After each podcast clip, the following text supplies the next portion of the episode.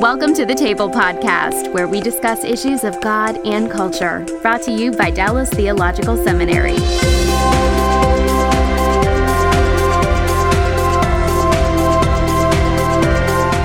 Welcome to the table we discuss issues of God and culture. I'm Darrell Bock, Executive Director for Cultural Engagement here at Dallas Seminary and the Hendricks Center. And today our topic is human trafficking. It's not a pleasant topic. It's a it's a disturbing topic in a lot of ways.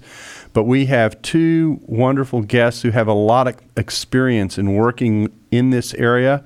Uh, I have with me uh, Mike Bartel, who is director of Free International, an organization that works with human trafficking, headquartered in Las Vegas, and he's live with us uh, over Skype. Uh, and then uh, Darlene Line, who's on the board of Free International and has worked in law enforcement for a long time and has worked uh, these kinds of situations for a long time, is with us. Darlene, are you in New York City? I'm in New Jersey, but yes. You're in New Jersey. Okay, great. Close enough. Close right? enough, right? So you can tell by her southern accent that we're glad to have her. Uh, uh, Darlene uh, works with Chosen People Ministries in New York City and uh, actually was in a class that I taught years ago in which I found out that she ha- uh, has been in law enforcement and uh, is one tough lady, so you want to smile at Darlene whenever you see her. Uh, so we're really glad to have both of you on with us uh, to, to, to, to, discuss a really serious topic that oftentimes is uh, is awkward for people to think about, and so uh, so we really do appreciate you being with us today. Thanks, Dr. Bock. Well, let me get us started. Let me just run off some statistics that's on the Free International uh, website uh, that kind of set the tone for for what we're talking about. Trafficking, let's define it first, is the exploitation of a person through the use of force, fraud, or coercion for the purpose of either forced labor, labor or commercial sex. Most people think that human trafficking is just about sex issues, but there also is a forced labor component to this that's important. Um, and uh, some of the facts that you all have on your website are there are more slaves in the world today than at any other point in history, including uh, transatlantic slave trade. You would have thought that would have been gone in the past, but that's not the case. Commercial sex trafficking is the third largest criminal enterprise in the world. Trafficking occurs both internationally and domestically within the United States, and it's estimated that between uh, 100,000 to 300,000 children are exploited for commercial sex every year just in the United States alone.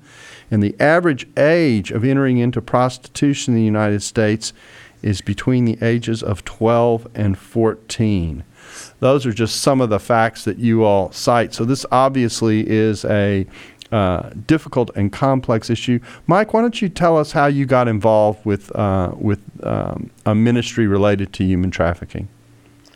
Well, um, our, uh, my wife and I's involvement with human trafficking goes back to the mid '90s. Actually, uh, we were working as campus pastors at Purdue University, and uh, my wife was running the international center there as well as head of their international friendship program. And it was during orientation week in January of 1995 that uh, I was talking to some of the international students from Africa.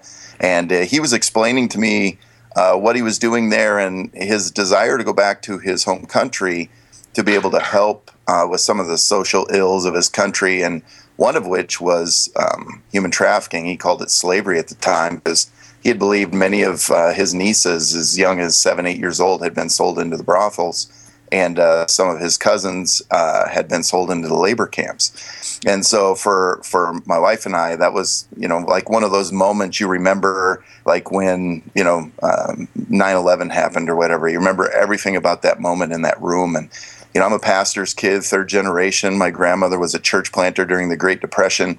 You know, we we had a, a rich heritage in ministry, but this is something I had I had never heard of before, and it was it was that that kind of drove us to get involved uh, to the point where we got involved with a, a, ministry overseas called Project Rescue, and we were partnering with groups like International Justice Mission, and um, you know, in the mix of all that, just began to hear more and more what was going on in our own country. So my wife and I returned and and started a missions organization called Free International, which stands for Find, Rescue, Embrace, and Empower, uh, in partnership with uh, local church communities across the country to address it right on our doorstep. So your background is you were a campus minister, basically, uh, and and then transitioned into this. Yeah, we, uh, you know, I was a campus minister when we first uh, were exposed to this issue. We had we had moved to New York City and pastored for a while, um, working with people throughout New York City that were addressing this, including with the UN, and uh, was just just a progressive movement to where we we begin to think, you know, how can we get involved directly with this, boots on the ground, sleeves rolled up to really make an impact with those who are being exploited. And so, but we were first exposed to it as campus pastors at Purdue University and interacting with our international students. Now, Darlene, uh, your background is uh, is uh, well, military background. You were a civil servant. Uh, you were a senior special agent for the U.S. Department of Homeland Security. All that tells me I shouldn't mess with you at all. Just smile and be quite friendly. Uh, but tell us about your how you got involved with with this. Uh, how how did you come to to be aware of what's going on with human trafficking? I was um, assigned in the New York office is actually at JFK Airport, and I was at, at Internal Affairs Division. And uh, because this was just growing in law enforcement circles uh, of how how to combat this. We would see the projected numbers of the estimations of how many people are trafficked in through you know through into the United States. So of course, when you're at one of the ports, that that raises an antenna. What what are we missing? So um, I was asked to join a multi-agency, including NGO task force, um, and it was a human trafficking task force. And this would this was I think somewhere around 2009 or 2008. Uh, and it was comprised of FBI, Homeland Security, uh, Department of Social Services, uh, the, Labor uh, uh Division, NGOs. Um, it was just a plethora of agencies coming together. How can we identify this? Because it's a hidden crime. It's it's very much prevalent. However, it's it's very hidden and it, it's hard to identify because oftentimes if if you were looking for people coming into the ports, the the, uh, the the trafficked person may not have that fear. Did not come, uh, you know, in shackles or anything. They're thinking they're coming under the uh, auspices of a friend, a job opportunity, an educational opportunity. I mean, that's just one of the ways. So it's very often missed. Um, the interesting thing, though, with any of the government agencies is we realize how important it is that you have to bring in the community. And Homeland Security has what they call, uh, in 2010, they implemented the Blue Campaign. And it's a way of uh, they can't do it alone. Law enforcement, without the public awareness, is unable to even make a dent they do as much as they can, but it's it's the training and uh, the collaboration of all people. Eyes, you know, it's like let us have ears that hear and eyes that see. So what is uh, a blessing to me is in their list as you're looking at that. They give you posters they'll do trainings as well as the ngos however they also identify the faith-based community in their list of uh, ways of getting trained. So this is very exciting for me to see that from a government aspect mentioning the faith-based community. Okay, so basically, what you're talking about is is that there's very little uh, chance of being able to deal with this unless there's an, a kind of an awareness of what's going on. So let's let's paint that scenario to start off with. Um, you said it's very hard to spot this as uh, as taking place. So, what are clues that people should keep their eyes open for, and how do people get into the country? You've already alluded to this a little bit, Darlene. How do people get into the country who are being trafficked, and why don't they look like they're being trafficked? Say I'm traveling with you, and I'm a 14 year old. Um, you're a friend of the family. My family trusts you. I it's I'm, a, I'm in a country that doesn't afford me a lot of opportunity. Uh, you come and say, "Hey, I know that uh, I can take them, take her with me or him, and go and travel." And I'm not, and you're holding my documents. We come. There's no antenna that will go up on the other side because I'm traveling with a friend. Well, I'm not showing any kind of signs of being held against my will. It's not till you got wills down and maybe you're taken to a place that you realize, well, and this is just one aspect that your documents are now not going to be part of you. You you uh, are threatened. Your family is threatened. So there's when you're passing through the immigration or the or the customs area, there is nothing that would would point to you as being a person that is a, a potential victim because we're walking through like anyone else. So, so in other words, it's almost like once you land here and you and you're taken to wherever it is you're taken, then the process really, uh, in one sense, starts in terms of trying to hide who you are, change your identity, etc. It kicks into gear because yeah. then that's when you could be forced into this, that, and the other thing. Am I correct, Mike? Yeah, absolutely. I mean, that we see with what's going on with the political issues of of uh, what's going on at the border right now, you know, um, you you have two aspects of this. If we're dealing with international trafficking, which is what we're talking about right now, mm-hmm. those being brought into the country who are being smuggled in aren't necessarily traffic victims. I mean, that's a crime in our country. It's a crime against the border if you end up here, you know, um, without going through the proper process. But human trafficking really is what happens once they get here, which is what um, Darlene was referring to. And many times, what happens is those who bring you into the country, whether it's a friend or or whether it's you know the coyotes getting you across the border, uh, the transact if the transaction ends with that person paying the coyote to get them into the country, that's not human trafficking. But if if once you get here, you know there's more stuff added onto that. Hey, I I know you don't have the money, but here's how you're going to work it off for me, and you you end up in in kind of um, a debt bondage where they force you to work off either through labor for sex uh, your passage into this country. That's another aspect of that. So uh, yeah, the the the exploitation part of this, as far as it pertains to human trafficking in a legal sense, happens when either sex or labor is put on the table um, uh, through force, fraud, or coercion for you to perform those acts for the benefit of the other person, whether that's money or some sort of benefit they get uh, from using you in that way.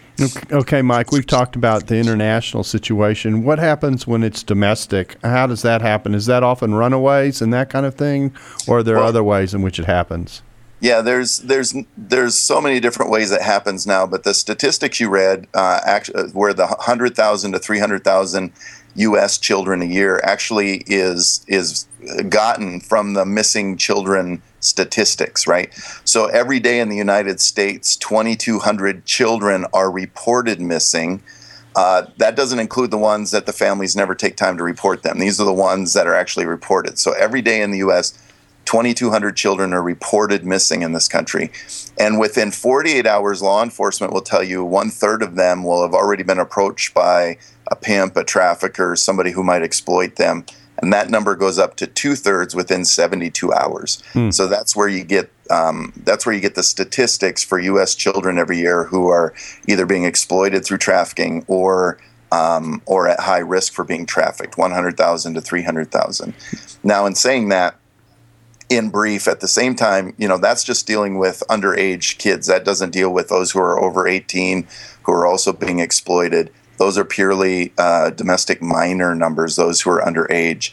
And if we're looking at this law, and we're not going to get into great detail with the law, but but by federal law, um, you read the you know what was on the website up front that mm-hmm. that it has to include force, fraud, or coercion uh, to be a human trafficking case. In our country, if you're under 18 years old, you don't have to prove any of those things if you're being commercially exploited for sex. So 100% of the time, if a 17, 16, 15, 14 year old is being sold for sex by a pimp, by somebody along those lines, 100% of the time, they are a traffic victim, and you do not have to f- prove force, fraud, or coercion, just age.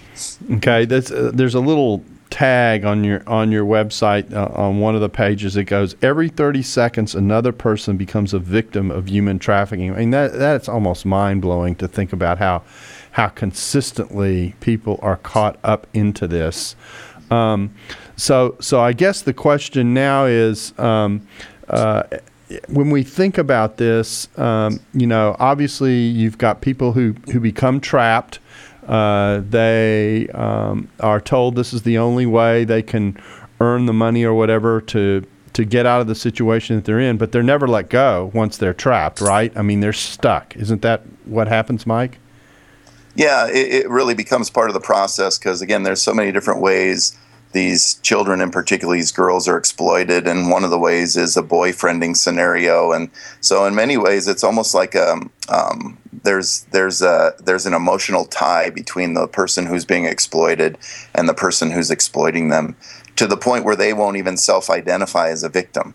And so oftentimes that that's why you never see them run uh, among many other reasons. But uh, they they think they've kind of so to speak made their own bed and uh, they've kind of faded themselves to this situation. And many times, those who are being exploited were already being abused in the home to begin with, sexually abused. And so their self identity becomes wrapped up in this must be the only place where I find value. And because of that, and, really that's how exploiters are looking for those type of people low self esteem um, that they can take advantage of. And, and that's why they never get out. Uh, you know, there are those pimps who would use force to keep somebody in, or, or you know, uh, different times during this uh, during this grooming process use force to, to let them know that pain is involved should they cross the the trafficker but oftentimes the chains really are more tied to emotional bondage than they are any physical uh, threats. Another phrase that I've seen is what's called the Stockholm syndrome. Can you explain what that is? Yeah, Stockholm syndrome, you know, at at at its basis is really just when when uh, the person who's being exploited actually develops emotional attachment to the person who's who's abusing them. Um, we've seen that happen. You might have seen the Elizabeth Smart case from a few years ago, where after a while, uh, the the the person who was exploiting Elizabeth Smart didn't didn't have to do anything. She was a will, willing participant, so to speak, in his travels and where he went. She followed him because she developed an emotional attachment to her captor. Um, you know, it's a psychological issue that needs to be addressed in a you know professional context. But but that's what happens with a lot of those. You know, not a not a dissimilar situation to say a battered woman who's been in a marriage for 25 years and there's never been a day where she hasn't been abused yet she continues to stay in that marriage and that relationship because of that emotional tie to to the person who's doing that abuse. This episode is brought to you by the Truce podcast. I'm sure you've been there you're at an event, a dinner, a small group, and someone says something like, If you're a Christian, you have to vote Republican. Huh. That raises an interesting question. How did evangelicals like me get to the place where we just assumed we'd all vote one way? This season on the Truce podcast, we're diving deep into the complexity of the 1970s and 80s to understand how evangelicals tied themselves to the Republican Party. It's a story that involves murder, corruption, redemption, and our need to be heard. I'll be talking with celebrated historians like Rick Perlstein, Pulitzer Prize winners Frances FitzGerald and Jesse Eisinger, and some of the best guests I've ever had. Truce is the show that uses journalistic tools to look inside the Christian church. We press pause on the culture wars in order to explore how we got here and how we can do better. Subscribe to Truce anywhere you get podcasts or listen at trucepodcast.com. Okay, Darlene, you've suggested that from a law enforcement standpoint, this is a difficult thing to to kind of get your eyes around and, and, and, for, for law enforcement people to catch that part of what is needed is people who are aware of what's going on around them and can sense when this might be going on. Are there clues that people can be given to to perhaps be aware that this might be going on and it's something that's worth uh, alerting law enforcement about or reporting? The usual clues um, when in doubt uh, people don't always think well it can't happen in my neighborhood you know you might be in some place that is very quiet and sedate but uh, that's a fallacy because it can it, it's it can it can be happening in in your very uh, community and it be under your nose and you might not even see it. Uh, now, sure, we know about places where uh, there could be like quote unquote brothels, massage parlors, uh, nails, uh, nail places, etc. But again, the, the big issue is is that sometimes these people do not identify themselves even as victims. They don't trust law enforcement. They've been uh, brainwashed into fearing uh, with their identity. They've been brainwashed into who to trust. So. Um, without the victim being identified, it's it's also very difficult. And even today, there's only 39 states that have laws uh, of uh, in our uh, USA that have the laws that because uh, it's constantly changing. For instance, you can have. For, um, we do a say something assembly with Free International, and there's another um, typecast of a person uh, that could be attending high school, and all of a sudden the grades drop, and then people are sort of snickering and saying, "Well, gee, you know, they're not, you know, their grades are no longer good." The teacher is saying, "Ah, I used to be a good student. Uh, how does she afford that nice designer bag?" And then she, this girl, sort of slips into thing, and and that's why when we're promoting this particular assembly, it's to let the kids know, "Hey, say something." You know, this could be your sister, this could be your daughter, this could be your niece. Um, now, this is a person who's going home and sleeping home in their households every night and is a victim of trafficking. Hmm. And we've seen that.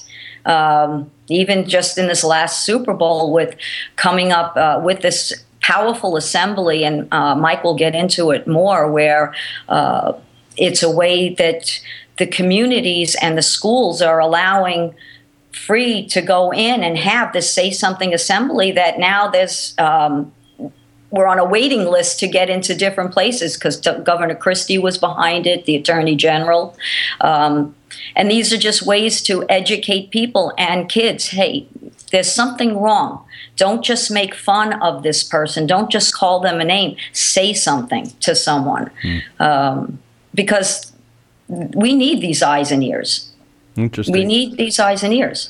Well, let's talk about uh, what you all what you all do. You've uh, alluded to where the name "free" comes from: find, rescue, embrace, and empower. And I think the way I want to do this is to is on the one hand to go through some scenarios and to talk about certain settings where these kinds of things are certainly going on, as well as talk about the kind of of uh, uh, process that you go through. So let's let's work through the the find, rescue, embrace, empower first in kind of an overview, and then we'll take a look at some scenarios. Um, so, Mike, what uh, what what is the process that you go through when you find somebody? Yeah, um, that first of all, I want to the context to which free uh, exists and and does its work is always in collaboration and partnership. So when we do direct outreach, for instance, you know when when we when we talk about find, find for us really take if we're taking the biblical approach. You know the Bible says that the enemy's like a roaring lion, seeking whom he can destroy and devour. But the Son of Man came to seek and save the lost. So I, I love you know where we're taking this podcast here, this this show is is the reality is okay. Um, this happens in every community all across the board. What does it look like so that we might be able to identify and find those who are being exploited? Whether that's like Darlene was just talking about, our school assemblies deals with the prevention side of this. So identifying the risk factors in a community so that we might be able to prevent those who are already vulnerable from from being exploited in the first place. Or on the other side, um, where and how we do direct outreach.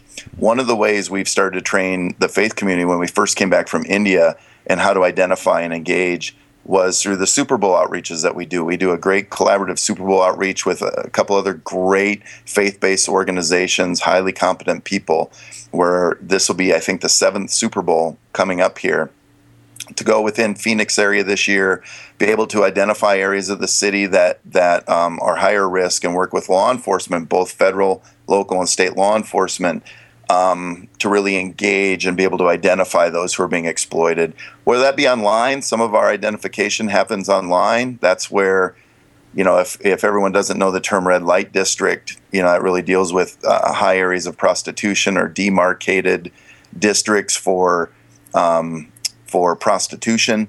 Um, really, online's become the key place for that. Um, one of the big ways we've worked in outreach and finding is is in outreach to missing children. So we come into an area and find which children are missing from that area, mobilize the faith community, uh, the business community, and other areas of that city to be able to find those who are already missing. Um, they may or may not be trafficked, but we all know they're vulnerable. If you're 14 and on the streets, you're vulnerable.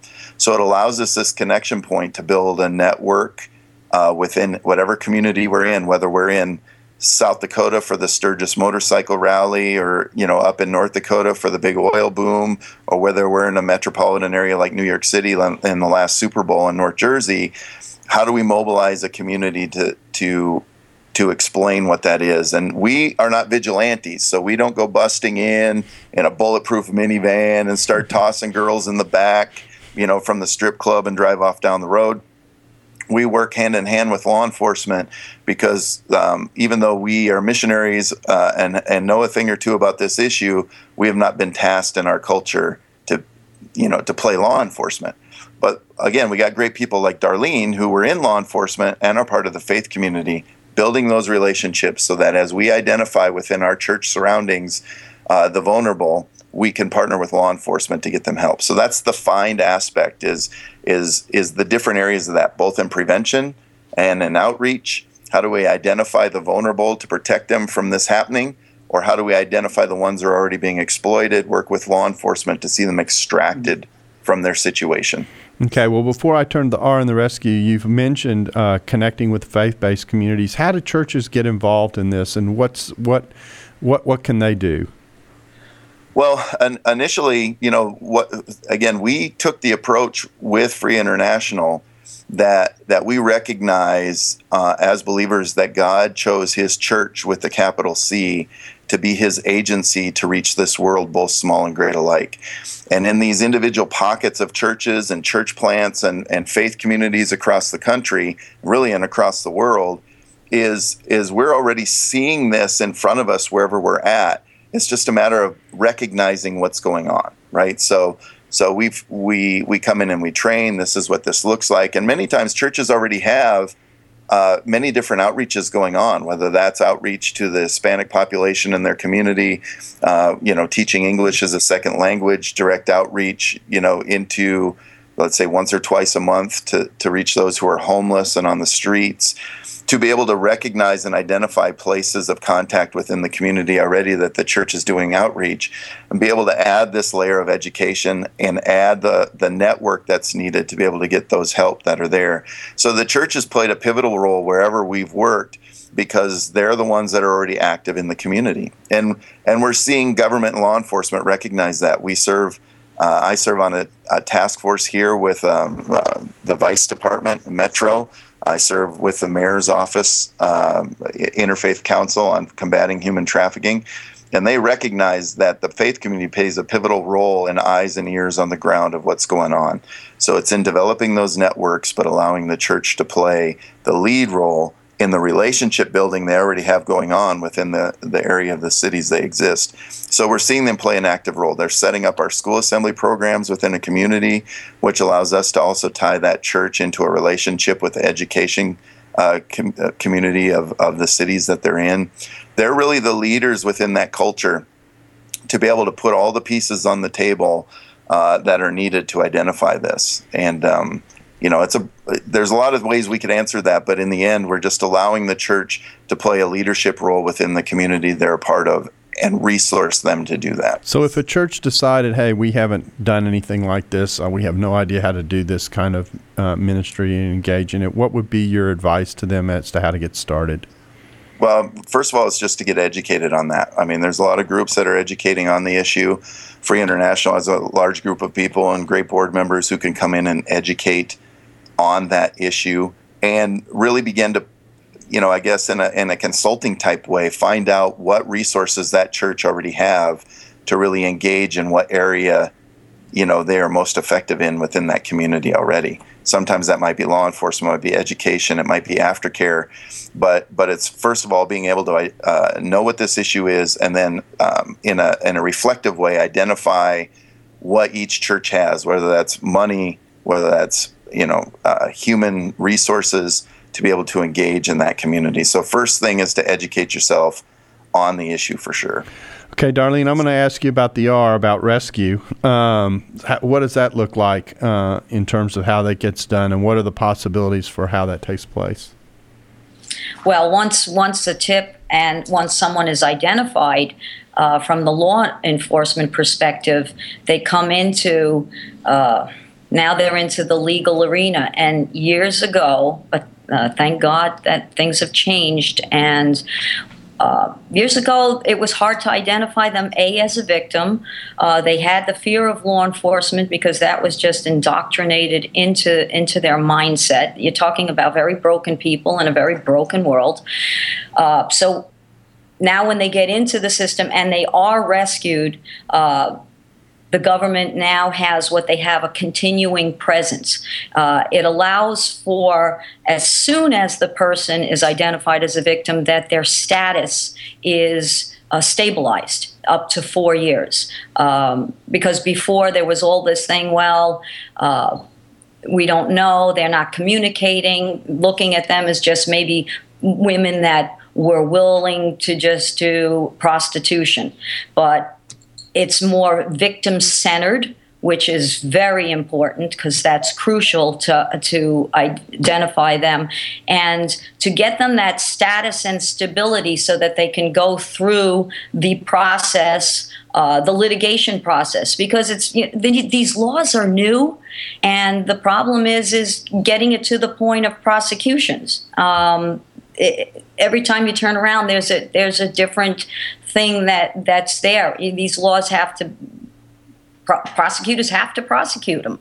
Um, so that being said, the fact that these people will be stabilized, that they can stay here, and then again, I'm always going to shift back to the, the faith-based uh, groups because yes, they can put them in social services, put them in a home, but when they come into a faith based group or a home where they're going to get the restoration, which we, as believers in the Lord, know true restoration and deliver comes, deliverance comes from Him, that we can actually see the transformation happening into these lives. Um, and again, the government is very short in this aspect once they're rescued it, the, the big issue is where to place them mm-hmm. when they're in this process home shortage uh, and places. Uh, Catholic Charities used to house a lot of places, but there is a, a, tremendous shortage in the United States where we are going to put these women while they're in that judica- uh, the adjudication process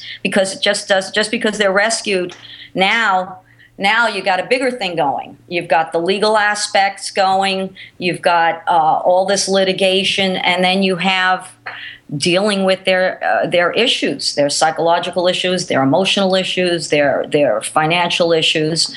Um, and again, this is where we see the faith community also um, and we've been fortunate enough, and Michael probably maybe take a minute to talk about uh, a home that we are about ready to launch for this purpose, because this will give the comfort for these rescued people to while they are in this process because it can be long and drawn out. Now, let, before we talk about the home, let me go back and recover something. You know, one of the ways in which I suspect that, that someone who's being trafficked is trapped is in the midst of, you know, supposedly paying off a debt or whatever it is that's going on.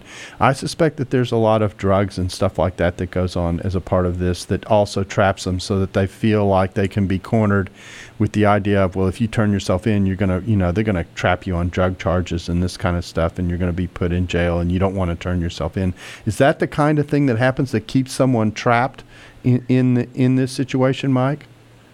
Yeah, that's definitely one of many things that that happens. One thing we noticed over the years is, you know, we've worked with this almost uh, 11, 12 years now full time, is, you know, the old narrative was um, girl turns to prostitution to pay for their drug habit. And so the drug dealers became opportunistic and being able to make money uh, both off drugs and off the prostitution piece, which still happens because of their addiction. Which I'll, I'll I'd like to point out right away that by federal law, that's also uh, falls under something you can prosecute for uh, human trafficking is if somebody takes or exploits an addicted girl or boy or man or whatever uh, in their addiction exploits them that becomes part of the human trafficking law as well. But more times than not what they were finding is the actual the drugs uh, come after the exploitation. Uh, they turn to drugs to kind of um, self-medicate because of what their lives have become, what they're forced to do, being raped multiple times a day like they are. And so, yeah, it just becomes a vicious cycle, and the drugs can definitely play a part of that. Um, oftentimes, girls are, are and boys or men are asked to perform other crimes that that then the the exploiter uses to put them on the hook for even though they were put up to it by their pimp, by their trafficker. And so it, it just becomes a vicious cycle. As Darlene said, you know, they don't trust law enforcement already. And if they got their own rap sheet or multiple arrests that have happened for other things in the past, it just keeps them more and more tied to their exploiter. Thanks for listening to the Table Podcast. Join us next week for part two. For more podcasts like this one, visit dts.edu slash the table. Dallas Theological Seminary. Teach truth, love well.